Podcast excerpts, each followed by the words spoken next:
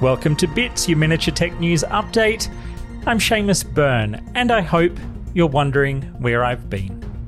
Byteside is changing, as is the case with every media business in its hunt for revenue and sustainability these days. I've loved bringing you a daily tech news update over the first three months of producing Bits, but across all our Byteside news, reviews, features, and podcasts, we've had to consolidate to maximize the opportunity to generate income while minimizing the hours required for each unit of work to ensure we give ourselves enough time to find the path forward. Bits has been my favourite Byteside project so far, but it also requires the biggest amount of labour to produce. So, for now, Bits will be going back on the shelf while we hunt for sponsors and partners who can help us fund it for the future.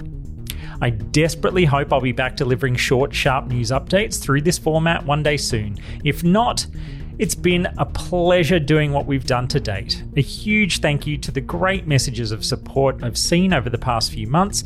If you happen to know a company in search of a great podcast news format they can sponsor, be sure to send them my way. Byteside itself is not going away. We continue to publish stories on the web at byteside.com, and the website has been growing strongly in recent months.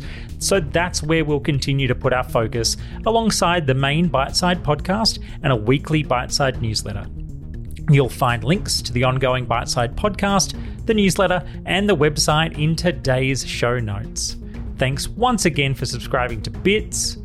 I'm Seamus Byrne from Byteside. See you in the future.